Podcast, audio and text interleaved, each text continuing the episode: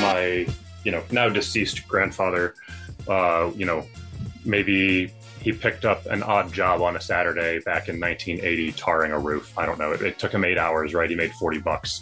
He pockets that 40 bucks in his jeans. Those jeans wind up in the attic. He, he forgets to pull the cash out because shit went, you know, sideways that day. And, and 40 years later, we're cleaning out the attic and we're going through the clothes and we find that 40 bucks. And I think about what are the life inputs that he could have procured for himself how many meals, how much gas, how, how many amortized uses of his clothing and shoes, et cetera, et cetera, are built into that $40 back then versus now.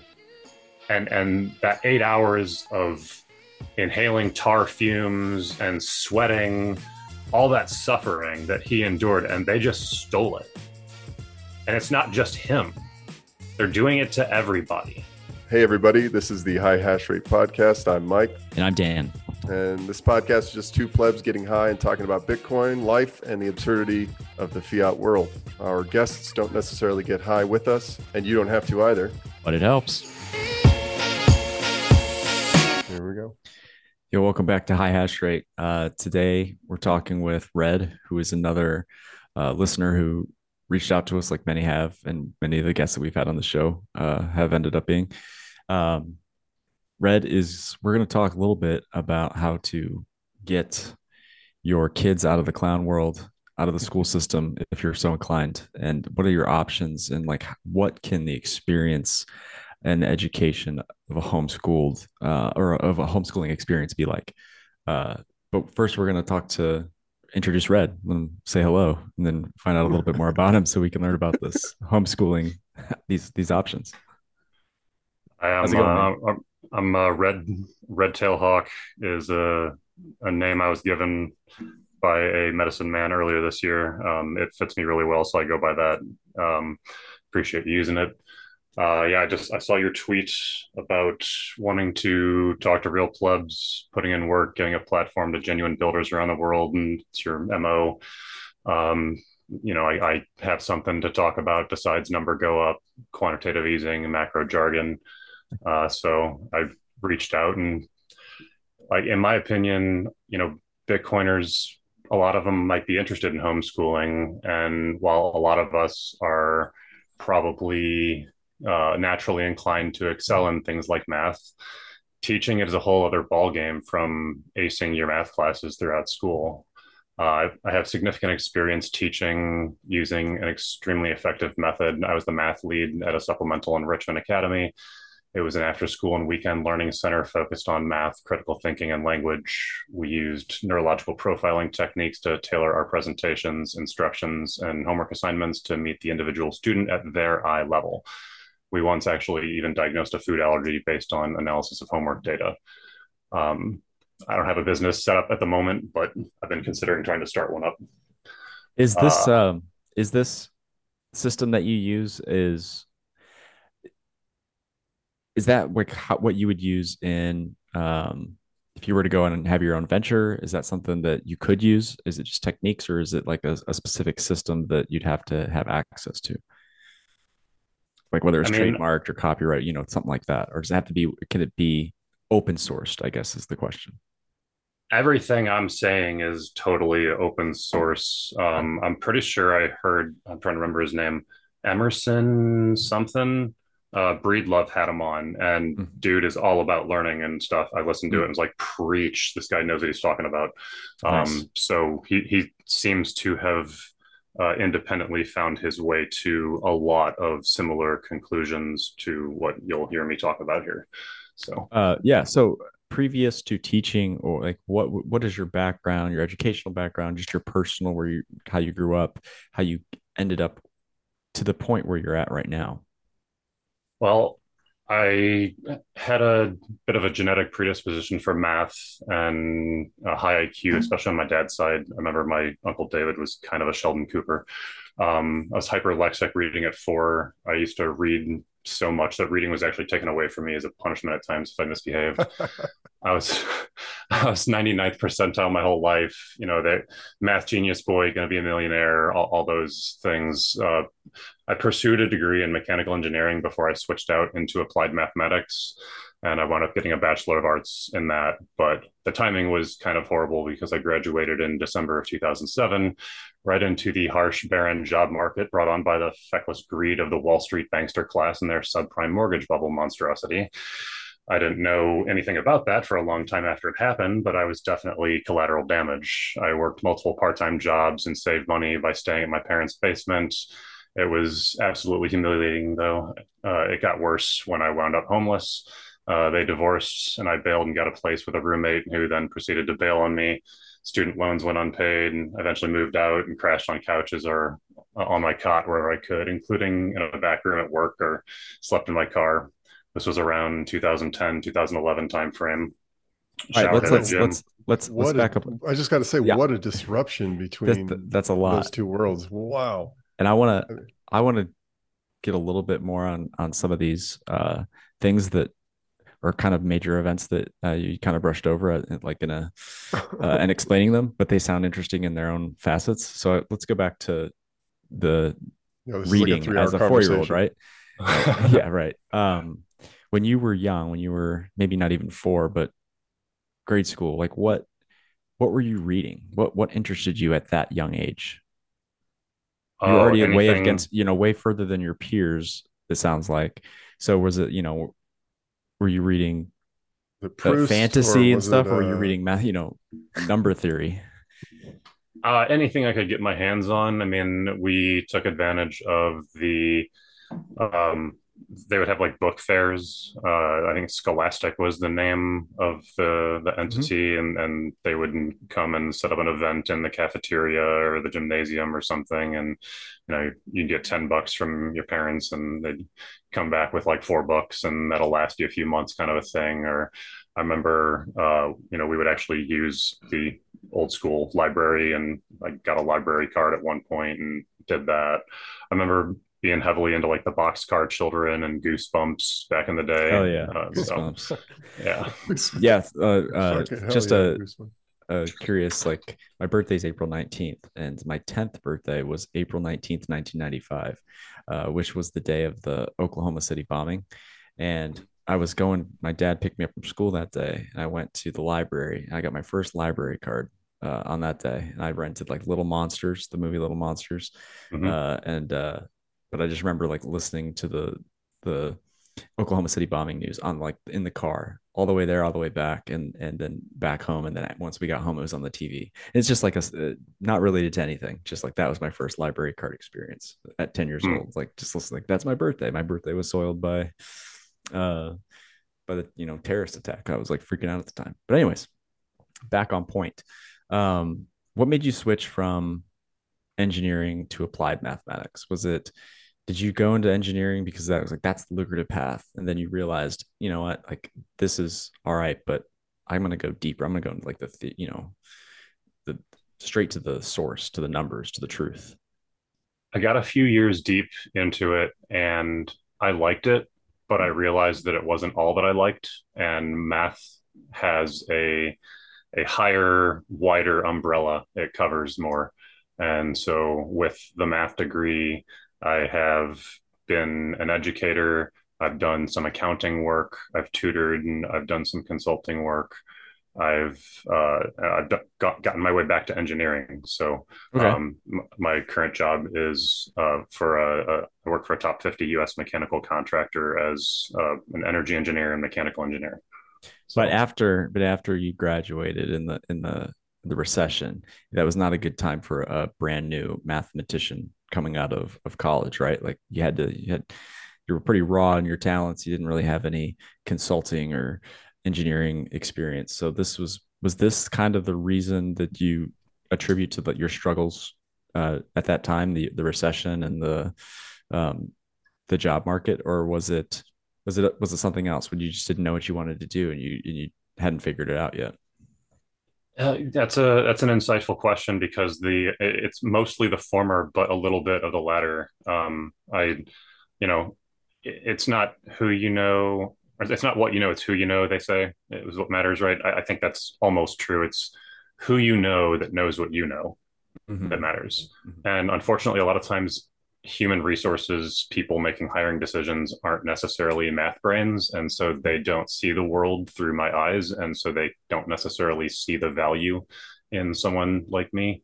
So i'm thinking that that might have had something to do with it but i think primarily it was the economic conditions coupled with of course the ever present catch 22 that you know people green in the professional world are, are saddled with overcoming, which is, well, we want somebody with five years of experience. Yeah, but how do I get a job if everybody wants someone yeah. with five years of experience and I have zero years of experience? Right.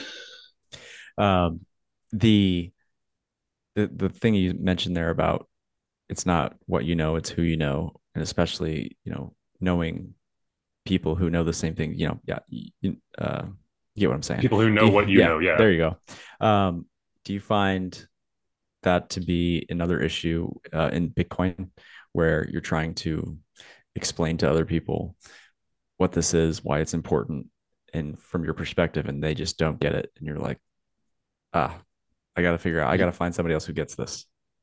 Yes, and the biggest issue I try to overcome with orange pilling people, other than like trying to tailor the orange pill to who they are as a you know unique individual and make it pertinent to them and significant to them, is um, overcoming the trust issue um, by establishing some form of bona fides um, I'm I'm no dummy. Like I'm not just you know aping into something. It's not that I haven't thought about this. There's there's something here. This isn't just magic internet money. This has incredible depth and and reach to it as a topic. And so I try to yeah, it, it, takes a while to establish bona fides with people uh, in person or online. Uh, online, Absolutely. it's even more difficult. Um, in, in, person. I have a few hacks I can take advantage of my my math brainiac skills. I can do the human calculator thing, and people are hmm. usually like, "Oh, okay, you have things to say. I will listen." So nice, um, useful. Yeah. So you, uh, oh, go ahead. I was gonna. I'm, I'm just curious how you arrived at um, the education aspect of your work. Uh, so I got my math degree. I was working multiple jobs. One job was my high school job, which I carried through like college casual status. And then after I graduated, I was able to at least maintain part time work there. And I went outside on my break one day. I was going to go smoke a batty, and I saw the uh, the like uh, what do they call them? A sawhorse sign, like a, like a business advertising sign that you would see maybe out front of a business and it was a math and language center. And I'm like, you know, I have no idea what their staffing needs are, but I'm going to go in there. I bet you they have nobody that teaches Go. If you're not familiar with mm-hmm. Go, it's like a 4,000, 5,000 year old Chinese board game that I think the origin of it actually is connected to the Great Wall. Um, but it's a very mathematical game, very Cartesian grids. You play on on the intersections as opposed to in chess and checkers where you play on the squares. Uh, so it, it's very uh, appealing for like pre-algebra students to learn how to place coordinates on the grid like that. And now Go is that am I correct that so you know AI or whatever you want to call it, the computers they were able to beat humans in chess relatively quickly after it was introduced, but Go is much more complex despite the you know maybe there's more entropy in in go than chess but the computers have not been able to or we're not able to catch up as quickly right? That's like that's how much more advanced it is. Is that how you would explain it uh, I generally agree with that. I think um, Go is played on a 19 by 19 grid, whereas chess you're dealing with 8 by 8. Mm-hmm. Um, and also, when you capture pieces on a Go board, those pieces are removed from the board and you have freed up occupiable territory again. So you can replay in the same places and the game goes until both parties pass their turns. So, um, yeah, there's definitely a lot more entropy in Go. I imagine that uh, computer learning it was a much more significant uh, challenge to overcome. I think they might have done it, but honestly, I I don't pay super close attention to that. But I, I am aware that that was something that they were working on doing at one point. Nice. Do, you, do you think um, there's a connection between Go and Bitcoin? Oh, because I, I, that's just something that just came to mind. I, well, while you're thinking mention. of that, I, it makes me think about uh, you know one of the things I saw or read a long time ago was that the the potential games played, all the actions that could uh, be simulated out ever in a game of chess between two people, and how the outcomes could um, be determined through the moves. There's more of those possibilities than there are atoms in the universe. Um, Is that right? And I don't know if I said that exactly correctly, but we, we can fact check that. But uh, yeah, I believe so. and it's um, part of the reason that it's such a, a challenge to people. It's so fascinating that it's like these strategies. There's so many outcomes, so many possibilities, so many games of chess that could be played and could be mastered. That you know, if you're if you set your mind to it and you're and you're a, a intelligent enough individual, like you could come up with these new strategies and games because there's just so many possibilities. You could be a pioneer in that. Um, and I think that there's the power is in the entropy. And I was going to ask a question that which you just kind of asked in your own way, Mike, when you can try to compare Go to Bitcoin was when did you learn Red the um the power of entropy? Was it before Bitcoin and, and cryptography, or was it in your mathematical education and uh, practices? And did those two things, or did those not did that knowledge help you come to understand the power of Bitcoin, or was that something later down the road? Great question. Um, I think I I think the foundations for understanding that were laid in my math education. And I think that my personal tinkering with like Excel and just geeking out, making my own budget tracking, investment tracking, spreadsheets, things like that. Uh, I think at one point I, I, did an NFL fantasy football, you know, spreadsheet tracker thing. You just you make what you want, right? It's it's fun to uh, get the thing to dance for you. But uh, no, I uh, I think that the awareness of entropy has accelerated a lot for me recently. Uh, most often when I run into password restrictions on websites, because I like to use open source password management software and it'll generate passwords up to a really long length for you. And why would you not use the maximum length that you can? But not everybody is, you know, crypto geeks like cypherpunks like us and are interested in, in you know shoring up their cybersecurity to the umpteenth degree like we are incentivized to do by the nature of what we hold HODL, right? right? Right. So I, I think that a lot of times devs on their websites fail to consider me as an edge case, wanting to use 100 character passwords yeah. when their limit is like 64 and they fail to state that on the page. So I wind up having to email them and wait three days and that kind of a thing. Right. That's where it's been rearing its head most yeah, uh, it, frequently lately.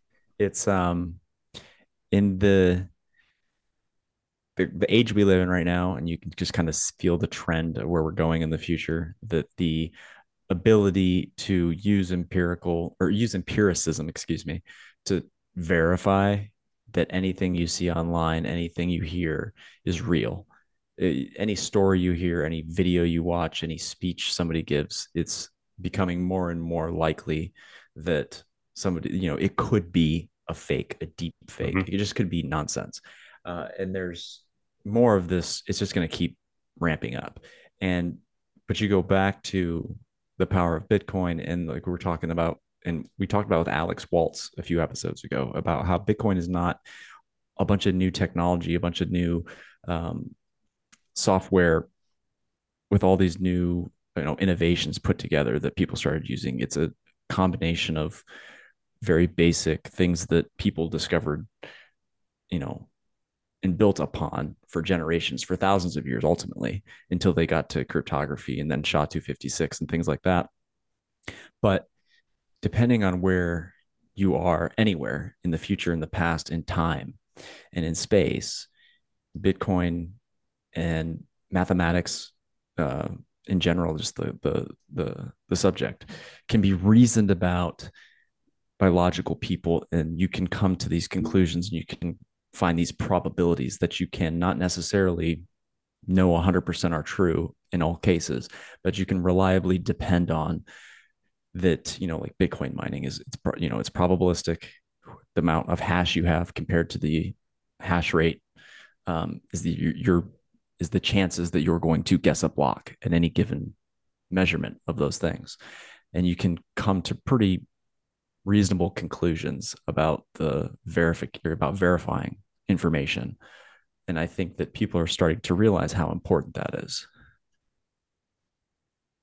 yeah i, I mean I don't think I can put it better than that. Right. So I, yeah, I do. I, I, do want to pick, uh, go back to the the the teaching at home thing because this is a topic that I'm personally interested in. Yes, exactly. I'm I'm, I'm curious as to the the breadth of that. Um, I guess that method that you've discovered or that you've come up with, and uh, what is your sales sort of the, the range what, of that? Yeah, yeah like thanks. what is what? How would what would you say? You know, you say you've got the ability to sometimes uh, like orange people in in in public because you know what you're talking about. What do you say to parents about why they should consider something like good question this that you're offering or that you have an idea for that you think would benefit students, young people? There are a number of times that I can recall off the top of my head where I've I've made people's eyes go wide as dinner plates and put their jaw on the floor based on something that I said um, based on some minute observation. We're talking like Sherlock Holmes type thing here, right? So when new students, when parents would have interest in having their kid join our learning center, we would do a diagnostic test. What, what age are we talking about, by the way? What age? Um, so it varies, but generally, four years, three months to four years, six months. Girls are usually early a little sooner for a oh, daily oh, wow. study habit That's than boys are. Early. The the earliest I ever had uh, on Jana was two and a half years old, and I'll tell you, she could carry the conversation with an adult at two and a half. Yeah, she was okay. something else. Yeah, sorry to cut you um, off. Okay. Um, help. What was I? Uh...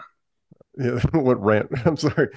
Uh, it was uh, it was a question of like why or uh, you were, oh, yeah, sure, you, your Sherlock Holmes. To, what, yeah, right. yeah, there we go. So we do these diagnostic tests, and um, you know, I, I, sit down in a room with the student and the parent or parents, and a workbook with a wide range of levels of ability, you know, problems that span where they ought to be and a little bit before and a little bit after just to kind of check and see how they're doing with their math skills and check for any other behavioral ticks.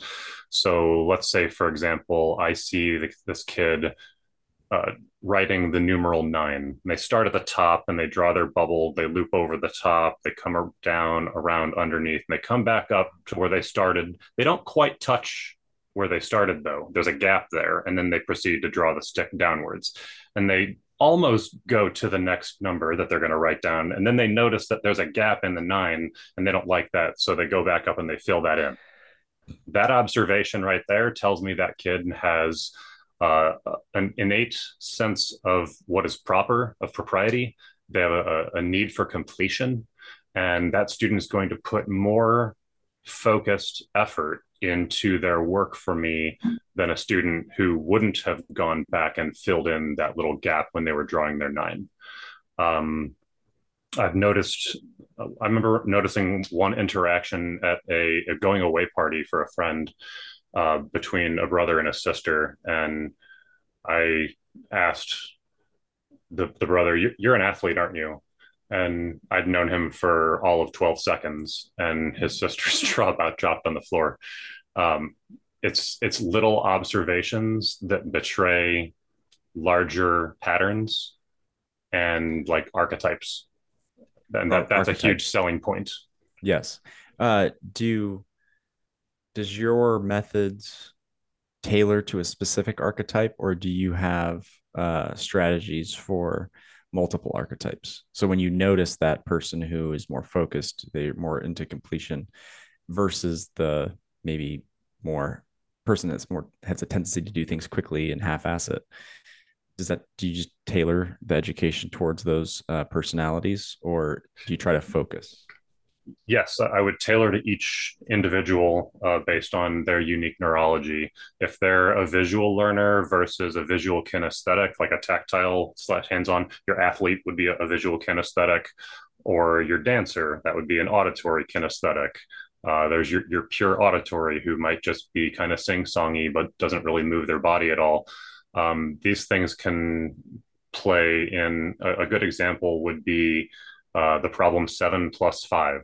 A lot of times, auditory coders are going to give me an answer of 13 on that. And the reason for that, um, in as far as I can tell, Malcolm Gladwell kind of pointed to it in Outliers uh, where he was talking about Mandarin and their number naming conventions because all of their single digit numbers are one syllable. But when you get to seven, by the time you're done counting it off, one, two, three, four, five, six, seven, you're on eight syllables. So if you're an auditory coder, there's going to be a bubble in your number line logic, especially if you don't code well visually or kinesthetically, and you were never shown quantity iconically using dots or stars or coins or, uh, you know, sugar packets at the restaurant, and it was never made real to you. If the only way you were ever lo- taught to uh, do math, you know, at an early age with your parents was let's see how high we can get this kid to recite sounds that correspond with quantities. I mean, that's no different from having the kid uh, memorize the presidents. It's just a sequence of sounds to them. There's no understanding of quantity and the concepts that underlie that. Is that is so, this is this partially behind why songs and poems are so memorable? To people, whereas raw information is more, much more difficult to for them to like almost index it. It's like you know why history was originally passed down through hymns and uh, myths and, and stories and songs until we had like uh, the ability to write history down. Um, is that is that related to that where it's people learn by kind of finding patterns in in sounds if they're a, a, a auditory coder uh, yeah, I think so. Um, as far as you know, making memories is concerned, I mean that's what learning is, and you're really just storing sensory inputs. So I think to your hmm. point about oral tradition and using uh, like poems are recited and and hymns and songs are sung and and you know stories are are told uh, orally around the campfire at night, right? Like that's how we did things for a long time. Um, I think that if I were to ask somebody to give an example of what their strongest memories are, initially they would probably be hit with paralysis by analysis because I mean, how many memories do you have? Um, but a lot of times I'll offer family feasts as a, a suggestion, and that's usually met, uh, you know, pretty well. Um, they seem to agree that they have some pretty strong memories of family feasts. And I think the reason for that is because you're engaging all five of your senses.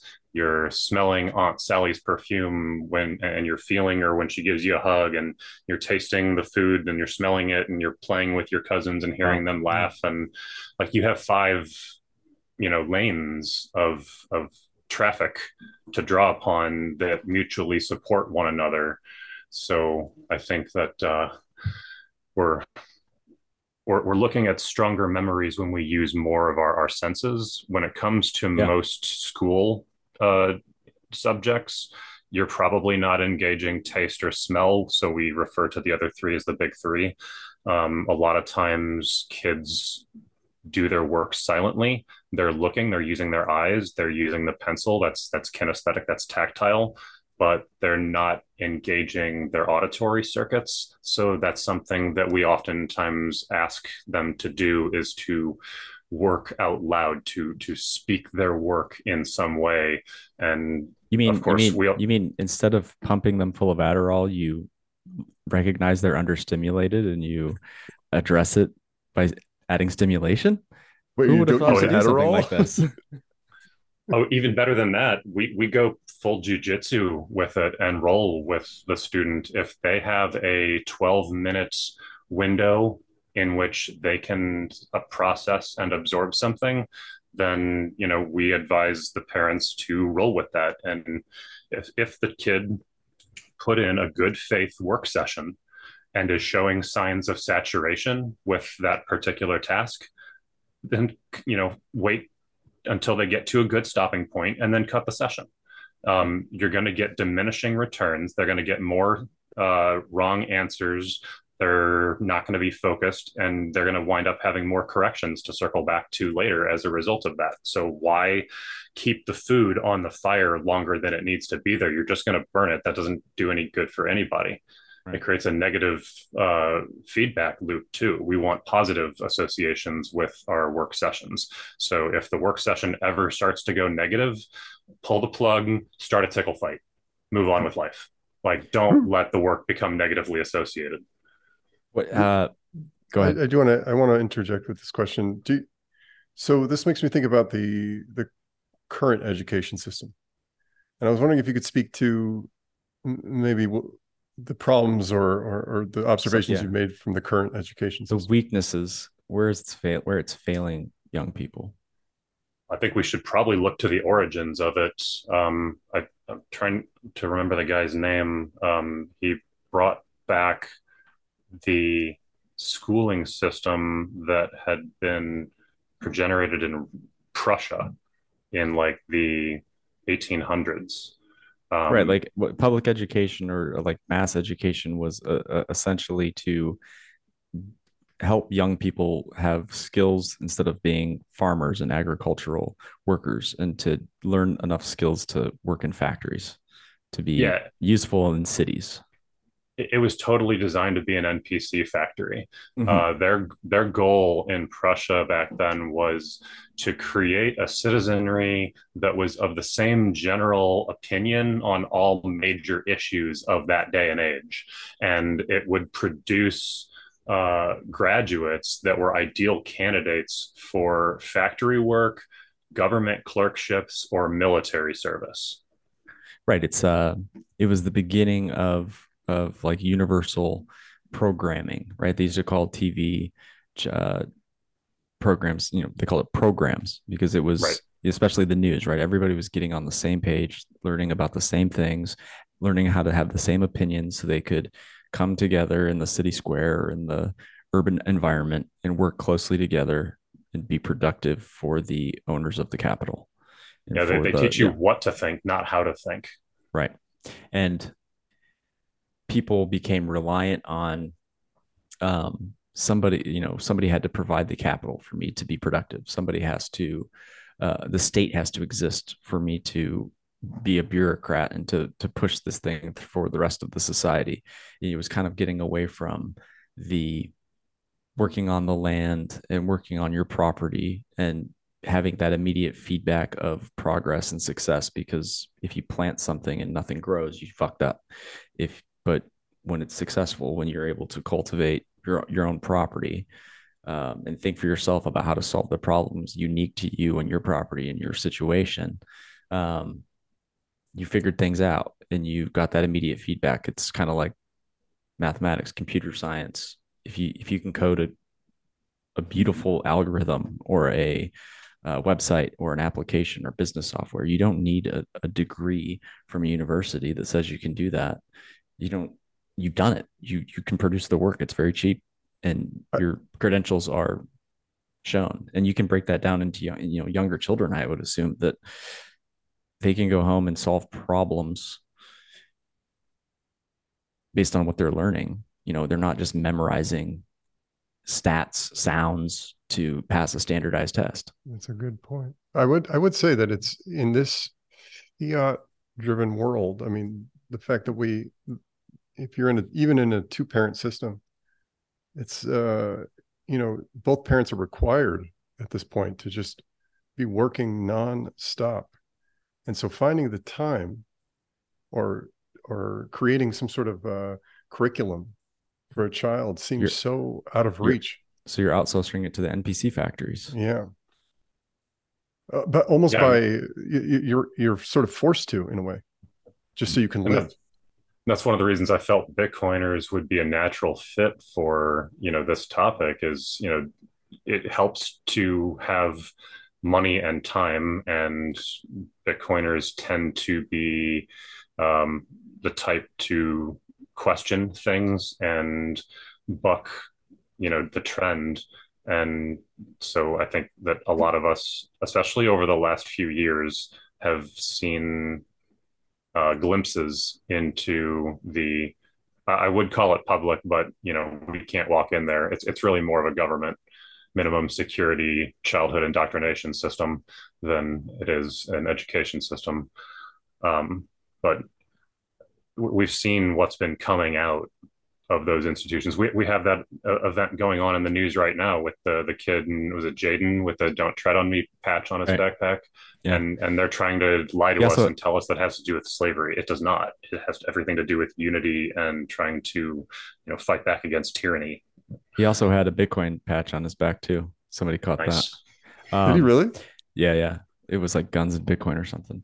Um, one of the important aspects and Mike kind of touched on a little bit with having the parents work.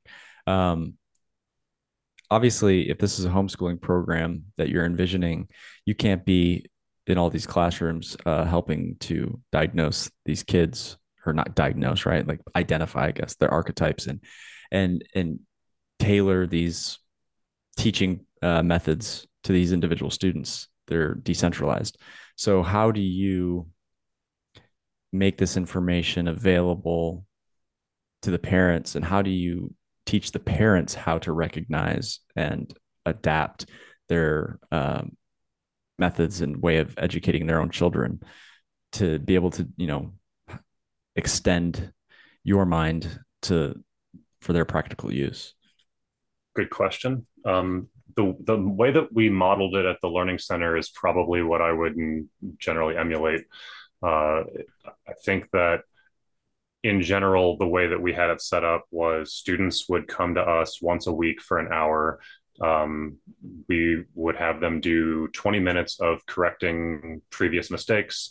Then we would switch gears and have them play with manipulatives, puzzles, games, things to engage their mind, but they viewed it as playing with toys.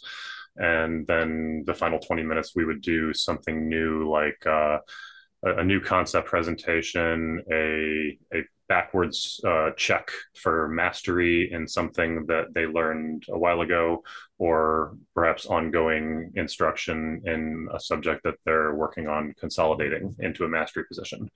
We would plan the classwork for them and we would make our observations. Um, and then we would also plan homework for them and write out notes for the parents look for this uh, make sure that they read this out loud make sure they're touching their pencil to this when they're doing that you know just give them very explicit directions on things that we wanted to see happening. Uh, we would typically do the diagnostic tests and so that would be like an onboarding thing.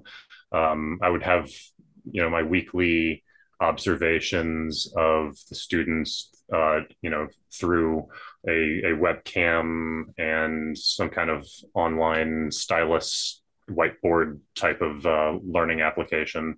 So I would get some observations firsthand that way that would be helpful. Um, but mostly I would be relying on the parents. That's uh, what we did in, at the Learning Center. We told them that they were our scientific assistants when they were at home and their kids were working on our work um, we they they need to be our eyes, our ears. They need to report anything that they think might be applicable, even if it winds up not being so. This is where the food allergy thing came from was was observations and data taking.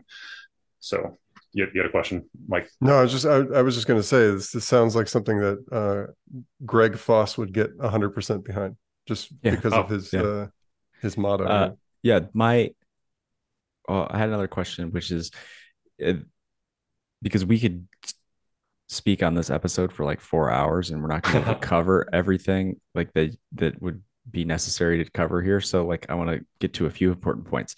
Um, when it comes to the curriculum itself, how you know what are the similarities that they, it might have to the traditional education system? Are you still teaching, you know, English literature, mathematics, uh, classics, history, geometry, you know, all these subjects that people are familiar with. Are you just are you teaching these in a different way or are you is it a fundamentally different approach to educating people, you know, age appropriately as they progress through um, to tougher and tougher subjects or like how would you explain that path that these students take and what they're learning? I think that what I can offer is general education consulting assistance to the parents. Um, I think that gotcha. that I think my ability to observe and diagnose and and develop neurological profiles on the kids, all that's going to be applicable to subjects outside of just math and critical thinking. Gotcha. But I think that I can also offer, uh, as I don't know, call it a, a minor to the major, um, uh, subject specific expertise so, gotcha. in math. They would still potentially need to seek out uh, subject matter experts in other areas. I've I'm pretty well-rounded guy, but like I'm mostly going to be aces sure. when it comes to the math and critical thinking stuff. But so I've done some ACT, some SAT prep. I love etymology. I love word math. You know, so th- there are some areas where I could definitely go into some other things with them, but I think that's the primary offering. Right. And I think so. If I correct me if I'm wrong here, the way I kind of understand uh, how you would be beneficial to parents is that when it comes to history, religion, um, all of these softer subjects, these are very subjective it's very culture family specific like the what the way that they want their children to grow up and understanding what we would call the social studies and art and values. Those are very personal and those are generally speaking what most parents are the most effective at teaching their children and instilling those personal cultural traditional religious whatever values. When it comes to the hard skills, mathematics, problem solving, critical thinking, being able to use and reason about the physical world and the abstract world and like things that you would use mathematics, obviously, for example, as science, these subjects, what parents struggle with, generally speaking, the most. But it's most important, you know, it's a very important facet of a young person's education. So you're kind of empowering them to teach these harder subjects more effectively and get a create you know raise and educate children in a way that allows them to really progress in that and then leave the softer subjects and the more personal subjects to the discretion of, of the parents and the way they want to design a curriculum. Yeah and i think that uh, you know a lot of times people think that they make the mistake of assuming that oh i went through school therefore i can teach school mm-hmm. it's like well if you've never thought about that before then i mean you're you're right you can you but you that doesn't mean you know how and right. it it could be extremely helpful I, I can think of one person who I already helped do this with. Um, she's a friend who I met online, and she was homeschooling her daughter, and it wasn't going well. And she reached out randomly for help, and I offered her some advice. I taught her about, you know, looking for how long her daughter's uh, absorption window is before she just starts to want to switch tasks where you know she starts checking her phone or looking out the window or getting distracted like that's when it's time to switch tasks and honor what she's given you and move and, and do something else. It's like that mm-hmm. uh, P90X workout video mm-hmm. from like 15 years ago. They would tell you to work out one muscle group until you hit muscle fatigue. And then you don't have to be done at that point. You can switch to another muscle group. So you, you do your math for 18 minutes until, you know, you, you hit your saturation point and okay, well, now I can take a break and do some English. And that's a completely different area of the brain that I'm working out. And maybe I didn't finish my math and maybe I need to come back to it later and, and do another math session until I, I finish what I need to get done. But I'm honoring my brain's desire to do something different you know after that 18 minute mark pops up and it's it's not going to be 18 minutes for everything that I do for me personally I hate cleaning so I do a little bit of it every day so it never builds up. And then if it's power tools and and doing like carpentry or building stuff doing projects I love that. I'll do that all day long. That's not work to me.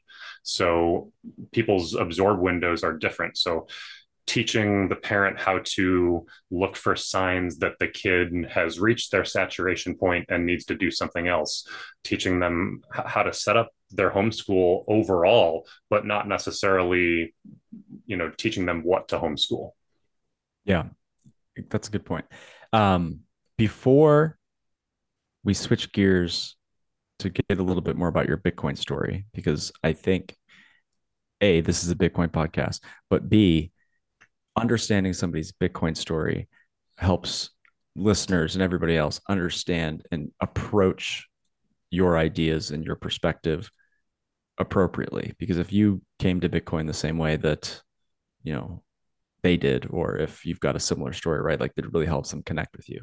But before we get into that how how do you how this is a very nascent idea that you've got. How do you envision that you you will put this program or this business together? And and how how would interested parents get in touch with you and learn more about this? For example you know what what research or what methods can they look up to kind of see where you're coming from and how you've built developed this program as well as just more information about any of this that they can read to if they're more interested and they want to learn more and talk to you about it? How can those people get involved with you? But also how could people who want to help you build this who might be more interested uh, and maybe could you know whether it's investors or just parents who want to be a pilot uh, tester of of your services how could can you um, give more information about those things yeah okay so i guess as far as reaching out to me goes um, twitter's fine um, i don't really know how to uh, tell you my Nostr npub. It's not exactly human readable. You can find but, it on uh, your Twitter. right. You can find it on my Twitter. Uh, I'm at redtailhawk1923 on Twitter. Um, as far as some things are concerned, like some things that people can research and that might give them some insight into sort of my methods. Um, and th- this was all kind of very grassrootsy. Uh, the center that I worked at, the director of the center just kind of ordered a franchise's worth of materials, and there was almost no uh, instruction to how to use them. So she based it off of the name, which was Noonnopi. It was Korean. It meant it meant eye level. Hence, approaching the work from the students' eye level as the teacher to try to meet them where they are. Um, this uh, this the, the director of the center had a uh, has an adopted sister who was born with Chat syndrome, which is a severe learning disability that is so severe that people don't even learn how to walk and their heart fails to get sufficient exercise and they typically die before their teenage years. But that wasn't going to fly with her mother she worked with her daughter every day They broke down the walking mechanism subroutine by subroutine. Today, we're going to work on pointing our toes forward. Today, we're going to work on pointing our toes upwards. Today, we're going to work on bending our knees. Today, we're going to work on straightening our knees, et cetera, et cetera. Left, left leg, right leg. Just went through it ad nauseum. And eventually she walked and she is in her 50s. And when they take her to the doctor, the doctor does his thing. You know, he has his clipboard in his hands and he backs into the room and he sits down and he, he looks at the chart and he sees Cri du Chat and he sees in her 50s and he's like, what? No, this doesn't happen. The people with Cri du syndrome, they don't live beyond their teenage years. You can't be 50 years old and have Cri du syndrome. So this woman is a miracle, according to doctors but this demonstrates the power of daily study. And that's that's a core that's, that's a very important thing. I'll bring up ebbinghaus. Ebbinghaus e-b-b-i-n-g-h-a-u-s uh, had a forgetting curve. He charted how quickly a concept's retention would decay in a person over time. And it's it's shocking but after just 20 minutes the average person will have lost, I think it's like 30 or 40% of concept retention just after 20 minutes. After 24 hours, you've lost like 70% of it. So that's why you need to refresh the concept on a daily basis because what happens is not only do you refresh the concept back up to 100% concept retention, your decay rate it, it gets more more shallow every time you refresh it with those repetitions. And eventually, your retention stays very high on the concept, and the decay rate is so shallow it's like negligible. And that's the goal. Um, so, working on a daily basis is important. And that sounds kind of tiger mom, but to be fair, if the kid has a 12 minute absorb window, I said to honor it. So you're not going to burn them out using this method not only that, you're going to be able to get a lot of subjects in because using the P90X analogy, you're going to be rolling from one thing to the next, constantly working out different areas of the brain over the course of a number of hours. So I, I would look up Ebbinghaus. Uh, Cri du is, uh, I think, C R I dash D U dash C H A T, something like that. Um, yeah, I, I think most of the stuff that we came up with was kind of proprietary. It was our own sort of lingo. I know there's stuff out there that probably supports it and is all proper and stuff, but uh, I guess this is like the goodwill hunting, you know, education model here. And and do you do you bring this sort of model into the world with uh, a Bitcoin forward message? Is does that play a role at all? I, would love to incorporate my uh, knowledge of economics and and Bitcoin into this endeavor. Um, like I said, I'm a, a well-rounded guy. I am not just a math brain. Um, I would actually surprise a lot of people with the subjects that I could go on and on about. Um, I think that uh, yeah, I would love to incorporate that into the mix, uh, make word problems that are about Bitcoin, use Bitcoin uh, comics to teach, you know, life morals within the workbooks. I'd love to uh, get, a Foss involved and, you know, work with some Bitcoin artists who want to work on designing a workbook system or something like that. Like that would be amazing. Um, because yeah. it seems like such a it's such a difficult concept. Well for definitely for like the the general public i would say to to understand what this thing is. I mean i don't even think i still understand it and i've been doing this you know for four or five years now.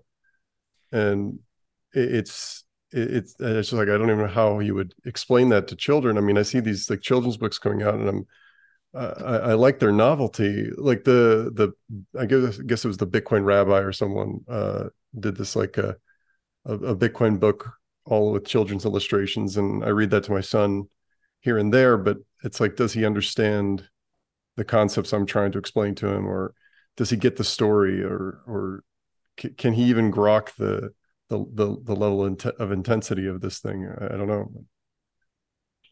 It's yeah. I think we need um, good Bitcoin education. I think that education is perhaps the single most important thing in the world. I don't know what we're mm-hmm. all doing if we're not, you know, seeking out, I mean, the meaning of life.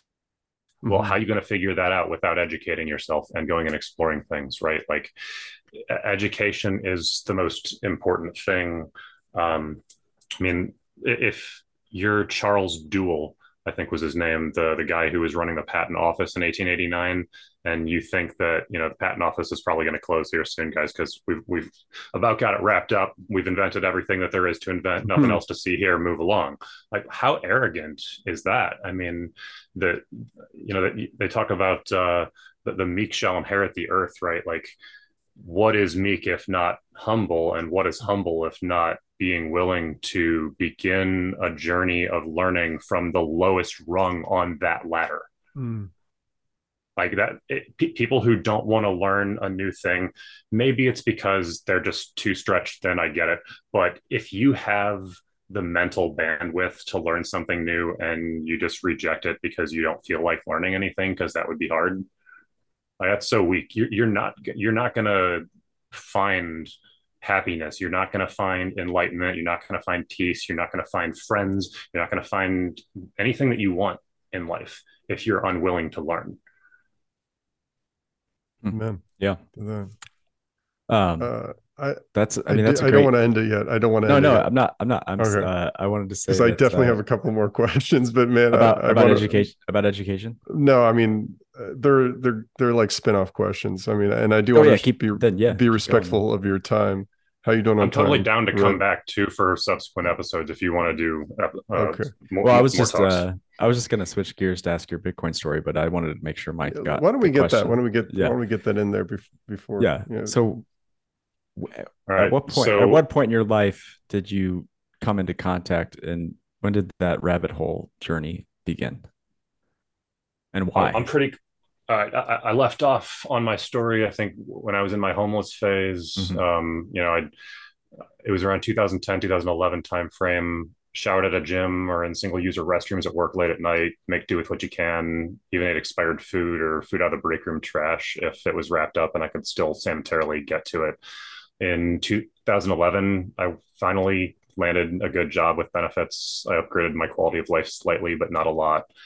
I imposed pretty severe self austerity measures, though. I rehabbed my 579 credit score up over 800, bought a house, paid off some of my smaller student loans, saved, started investing in mining stocks and precious metals, started learning about a little bit of technical analysis. And then in early 2017, uh, Jack Spirko, host of the Survival Podcast, was talking about Bitcoin a lot. I think around April, I was convinced that this was something I should be open to, but I wasn't sure if I was going to get in or not. I opened up a Coinbase account and got through all the KYC and bank account connections and all that stuff. So there would be no obstacles in my way if I did decide to pull the trigger. And the second week of May, I remember watching it go from 1200 to 1800, at which point it was Futurama, Fry, shut up and take my money. Uh, so I, I definitely hopped in to see profits, but I was already into, you know, libertarianism and uh, precious metals, Austrian economics. I didn't like the Federal Reserve. I didn't like inflation, so I was a little bit primed from from those things. Um, I've learned a tremendous amount since then. Uh, I'm a rabbit hole explorer, so I've probably listened to thousands and thousands of hours of podcasts and YouTube videos. Um, started, I learned technical analysis. Um, I earned a certification in it. Um, met my best friend actually learning TA.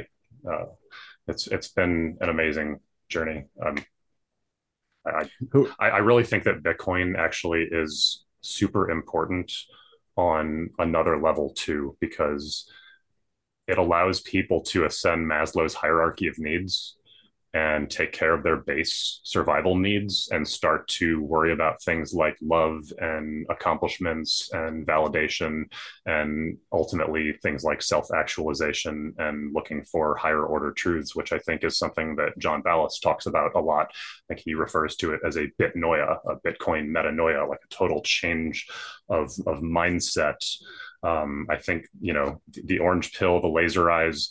Those are sort of good uh, ways, mimi ways of referring to the uh, adoption of the low time preference, which I think is is one of the things that motivates Bitcoiners to change their ways and start, you know, eating healthier and, and working out and, um, you know, consuming more beneficial content for their brains. Uh, you know, turning off the the sitcoms and tu- tuning out of the, the noise and tuning into the signal. Oh yeah. Uh, who were like, or what were were the the really impactful um, aspects of Bitcoin that really drew you in? Like some people are get obsessed with the censorship resistance, some people with the technology, some people with you know whatever. What was it that really was the hook for you? And was there any uh, any authors? I think you mentioned that uh, had an outsized impact. Uh, as far as authors go, I love Brandon Quittem's work. Uh, Bitcoin is the mycelium mm-hmm. of money, and Bitcoin as a pioneering species are amazing works. First uh, episode of High Hash Rate. Oh, nice. Yeah. Uh, yeah. The uh, I, am an energy professional, so you know I, I, love that vision that he put forth for the uh, Bitcoin as a pioneering species. Um, sorry, what was the first part of your question? The aspect, which which aspect drew you into Bitcoin? Oh, Okay. Oh, yeah, which so property feature? The the theft of of our life, the the devaluation of our life energy.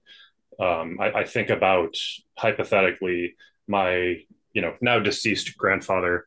Uh, you know, maybe he picked up an odd job on a Saturday back in 1980 tarring a roof. I don't know. It, it, took him eight hours, right? He made 40 bucks. He pockets that 40 bucks in his jeans. Those jeans wind up in the attic. He, he forgets to pull the cash out because shit went, you know, sideways that day. And, eh, you know, grandma eventually passes and, and 40 years later, we're cleaning out the attic and we're going through the clothes and we find that 40 bucks. And I think about what are the life inputs that he could have procured for himself? And and and how much would that have fueled his ability to earn? How many meals how much gas how, how many amortized uses of his clothing and shoes et cetera et cetera are built into that $40 back then versus now? And and that eight hours of inhaling tar fumes and sweating and and getting sore and like all that suffering that he endured and they just stole it. Hmm. and it's not just him. They're doing it to everybody. It's it's the matrix. It's economic. And and it's like i mentioned earlier maslow's hierarchy of needs. There are higher order things that people can be pursuing during this life. And instead they're on a, a hamster wheel and and and they're they have horse blinders put on them. And it's being done by people who know very well what they're doing. And they're they're horrible people. And i just i, I want better for the world. And i i, I want to understand i want to be understood and i want to make positive change on the world.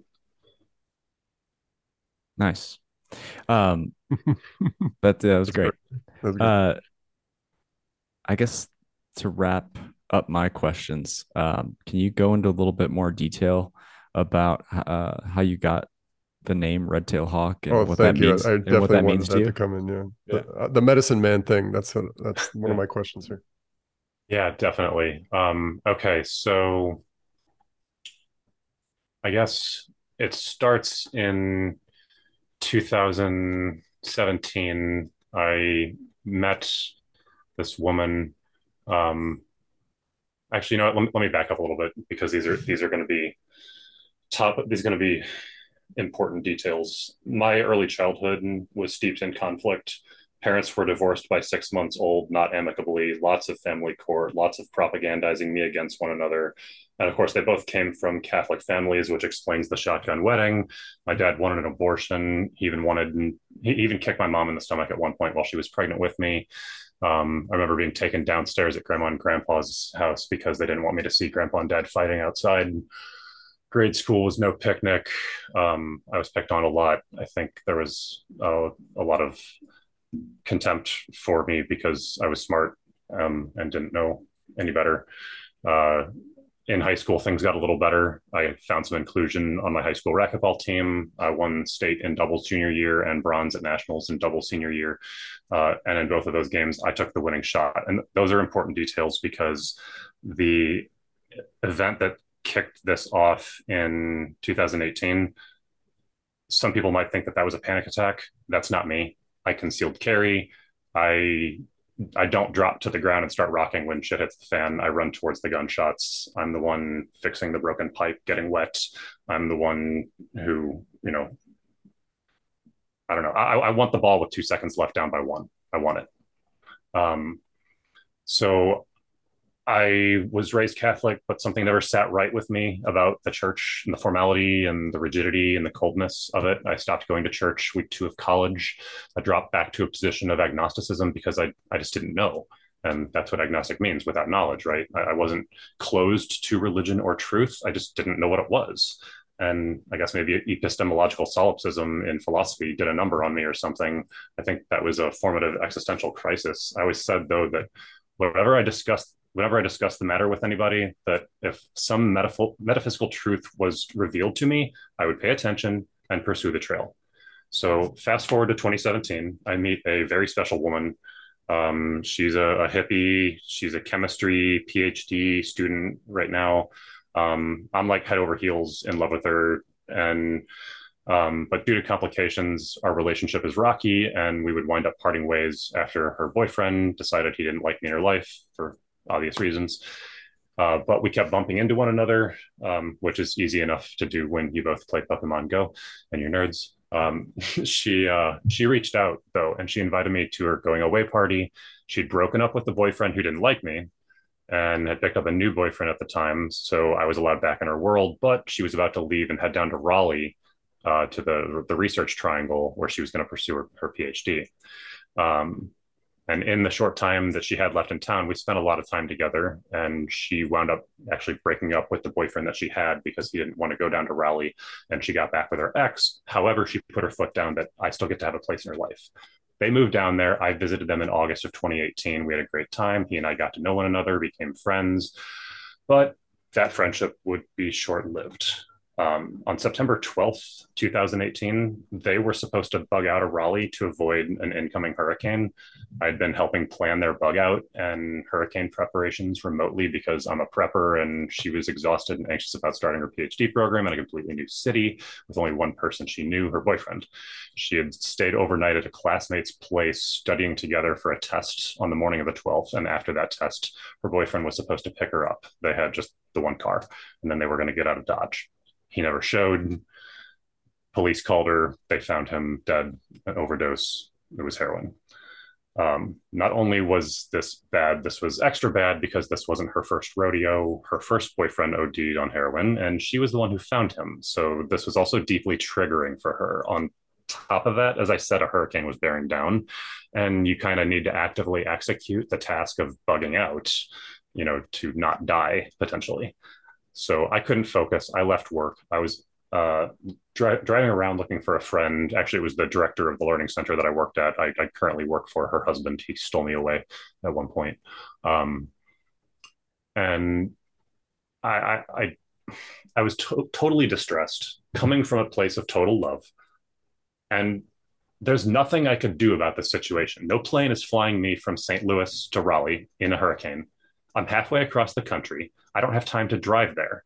I could do nothing but surrender to the universe and her will. And I was driving down a major interstate highway in the left lane doing 70 miles an hour, crossing over another major interstate highway. So it's like literal Robert Frost crossroads symbolism here. You can't make this up. And all of a sudden, in my moment of surrender to the universe, my whole body experienced the sensation of pins and needles everywhere intensely. To go along with that, I felt a muscle cramp. I think people might refer to those as Charlie horses, but it was in my arms and hands, all the way to my fingertips. I've never felt anything like this before or again. And again, I don't think it was a, a panic attack because that just doesn't fit my personality. It, it, I remember it hurt to try to grip the steering wheel. I couldn't curl my fingers down over them. Um, and and it was like 10 a.m. on a weekday though, so traffic wasn't too crazy. It was a straightaway. It lasted maybe 10 or 15 seconds. I, I thought I was going to die, but I, I started looking things up. I researched online uh, soulmates, twin flames, breathwork, meditation, Kundalini awakening. I even started visiting local temples trying to seek out some kind of guidance. Uh, the local Hindu temple treated me like I was a tourist.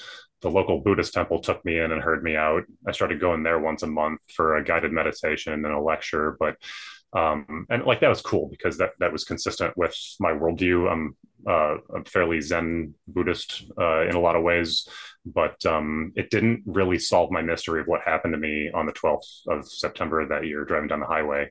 At one point, I even actually had a half hour long conversation with a lady at uh, a concert. Um, one of the band members actually came up from behind her and like signaled to her, like, "Hey, is this dude like bothering you? He's been here for a half hour. Do you want us to like generate an excuse for you to leave? And she was like, no, it's cool. He's learning in good faith. This is this is good. So um in late 2021, I joined a couple of libertarian internet communities. Um, given my background as a teacher, energy engineer, and Bitcoiner, I consider it a responsibility to Orange Pill because I feel like I'm, you know, uniquely suited to do it well based on my background. Um, I try to play angles with people individually, but like um, if I'm going to be working within a community, within a group, then I'm going to try and use some level of, of intelligence there too. I think orange pilling is a lot like sales. They're both transfer of belief. And I think that salesmen are a good model for orange pillars because we, um, we want to qualify our leads. And I think liberty oriented people are, uh, you know, a good qualification for uh, a, place to orange pill. So I go to this community, I orange pill. I'm there for probably about a year or so. And then in January of 2023, it's 1923. That's why the numbers are in my Twitter handle. Um, one member of this community is a Native American woman. Uh, she lives out on a mountaintop in California. And she is curious to know what her medicine man would have to say about me. Uh, me and one other guy. And so she asks us for photographs of our left palms, fingers together but extended, no metal, no rings, nothing like that. And um, yeah, she sent them to her medicine man's protege, and she pivoted his message back to me. And he said, The one with long fingers, red tail hawk, has a spirit that is always with him a good spirit. He has two bad ones he must purge. That is all. So at first, I thought maybe he had seen my username. I'm in St. Louis. I've been a baseball fan for years and years. So Redbird October, Cardinals, Redbirds October, place, uh, playoff baseball month, right? It's a pun on the movie. Okay, so it's very similar to Red Tail Hawk. Hawk even sounds like Oct, but he did not see my username. I asked her. He knew nothing about me. All he saw was my palm. So I started binging as much content as I could on Native American red tail hawk spirit animal totem symbolism on YouTube. Eventually, I got to one video where the, the narrator said that oftentimes red tail hawk people are also Kundalini awakening people. That was it. That was my independent confirmation of what it was that had happened to me back in 2018. It was Kundalini awakening. And since then i've been coming to grips with a, like the truth of things. Um, like i said when i was in college i dropped back into agnosticism but i always said that if i got you know a glimpse i would chase. Well i got a glimpse in 2018 but i didn't know what it was. I chased but i i, I didn't know. I, I, I even researched kundalini awakening. I the descriptions that I, I saw though just didn't match what i felt. And that actually jives because everybody is, is unique. And so everybody's experience is it's going to vary within a certain subset of things but you know my experience may not jive with you know 10 other people's experiences. Who had the same thing happen to them. So i still have a lot to learn but this experience has shed new light on matters of religion and like the fundamental nature of the universe metaphysics things of that nature. I'm no longer agnostic. I don't know what i am. I don't have a name for it. I'm like down with jesus again from what i've been learning about the dead sea scrolls. Um, i'm a conspiracy theorist and are you familiar with Pournelle's law uh, Pournelle's ironclad law of bureaucracy. Basically, it states that um, there, there's two types of people in any organization people who are dedicated to the mission of the organization and people who are dedicated to the organization itself. And invariably, what occurs over the course of time is the organization's ranks are, are filled out more with people who are dedicated to the organization, not the mission. And the organization eventually loses its way. And so, after a few centuries, uh, the church had lost its way and decided that they were going to engage in uh, censorship. They were going to bury a lot of chapters of Jesus's life that revealed roots to Christianity that preceded Christ. So I mean, we, we know from the early years that the kid was special. You got three wise men chasing stars, bringing him gifts, and then he's in the temple at 12 years old, out teaching the the teachers in the temple. Okay, he's special, right? And and then fast forward 18 years, what? No, there's records. There's records. I'm sorry, you don't start keeping records, you know, in childhood and then just magically stop and it's gone turns out Joseph of Arimathea, who is mentioned in the Bible one time, is like super important. He was a, a uber wealthy tin trader, traveled all over the world. And like he, he had tin sources in the United Kingdom where the Druids were. Uh, he he uh, traded all along the Silk Road down in Egypt. So, and, and this was Mary, Jesus's mom's uh, relative. And they'd come to understand how special this kid was, he was just absorbing everything. His speed of consuming knowledge from the Essene community, he, learned everything by age 12, 13 it, that would take decades normally to learn. So, yeah, they sent him out with Joseph of Arimathea to go learn from the Druids, to go learn from the Buddhists, to go learn from the Egyptians, to go learn from the rishis and the gurus and the mystics in India. So like when when you look in the Bible and you hear Jesus telling his disciples to be wise as serpents and peaceful as doves, or as harmless as doves, I think he said, um, the references there are symbolic. Kundalini is depicted in Indian tradition as a serpent it, that's what Jesus was talking about. The, the dove, that's a reference to the third eye. That's a reference to enlightenment. The Buddhists have records of a, a holy man named Isa coming from Palestine 2000 years ago who learned the ways of the Buddha and achieved enlightenment. And they wrote about it in Pali. They don't write about it in Pali unless it happened. Hmm. Like that, that, that, that's a sacred text to them that came right. from the area where Buddha originally came from. Um, so a lot of traditions apparently cross streams in Jesus, which is like kind of awesome. He's like Peter Petrelli from Heroes, if you remember that. Like he was just collecting, yeah, you know, all these powers, and then it's Doctor Who. Yeah, and, and the, the, the well, you got the burning of the library at Alexandria. You got the Romans uh, basically propagandizing the ignorant masses against the druids declaring that they were you know witch doctors and they were doing human sacrifices none of which was true um, these were you know revered sages within their community and basically in the name of power and control a lot of truths seem to have been buried over the course of time like mm. i hmm. said I, I, I don't profess to know the answers but i'm starting to figure a lot of stuff out and a lot of this stuff just makes a lot of sense um, I, I, really rethink things. Yeah.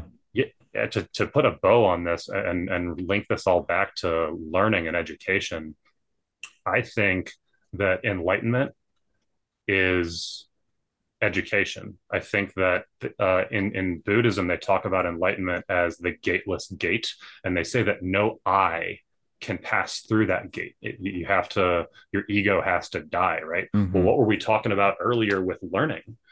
it, when you it's an act of humility to set yourself at the lowest rung of, of an area of study and start climbing because like you, you know yeah. so little you, you you might as well be a baby at that point um so when you are finished with that journey if you're ever finished with that journey but let's just say that you are for the sake of discussion it's a lot like the caterpillar and the butterfly. You come out of that transformed. You're not the same you that went into it. You're a different you now.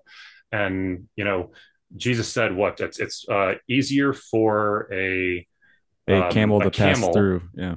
and the, the eye of a needle why? Because rich men can be arrogant. They're not yeah. always but they can be. Why? Because wait, they've wait, had success. what's the saying? I, am a i'm i'm oh, the jewish one here so you have to tell me. It, it, it is easier for a camel to pass through the eye of a needle than it is for a rich man to enter the kingdom of heaven.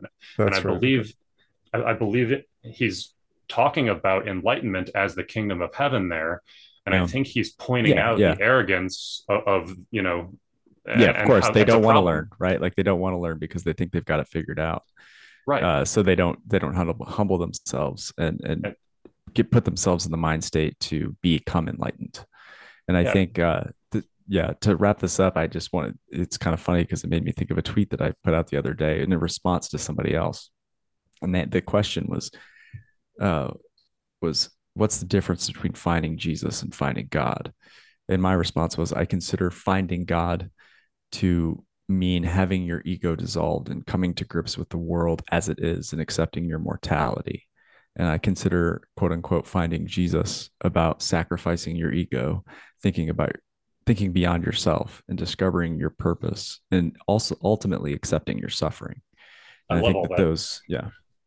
So yeah, man, I it sounds like we'll have to have you on again to get into some of the oh, yeah, metaphysical. Sure. Um, because you've got a lot more to say than just education in Bitcoin. But it's been a great conversation. So uh, absolutely, I've enjoyed it. Let us let us let let listeners know once again where they can find you and just uh, how they can interact with you and definitely learn more about uh, these educational opportunities. Yeah, just come find me on Twitter uh, at Redtail Hawk 1923. I don't have a business set up yet, but uh, it's something that I'm interested in moving towards. So reach out to me if you're interested to invest or get my services and, and see how I do for your kids in your homeschooling, or even if it's not for homeschooling, if it's just for your uh, regular education, you want some supplemental instruction and tutoring, I can do that. Whatever's clever. Thank you, yeah. Red. Thanks, Thank you. Thanks again for listening to the High Hash Rate podcast. You can find us on Twitter at High Hash Rate, or you can hit up Dan at Heartland Bitcoin, HRTLND Bitcoin, or myself, Mike, at Run Dance Bitcoin. That's all one word, Run Dance Bitcoin. If you're a fellow pleb or you just want to shoot the shit with two high Bitcoiners, reach out to us. Holy Toledo!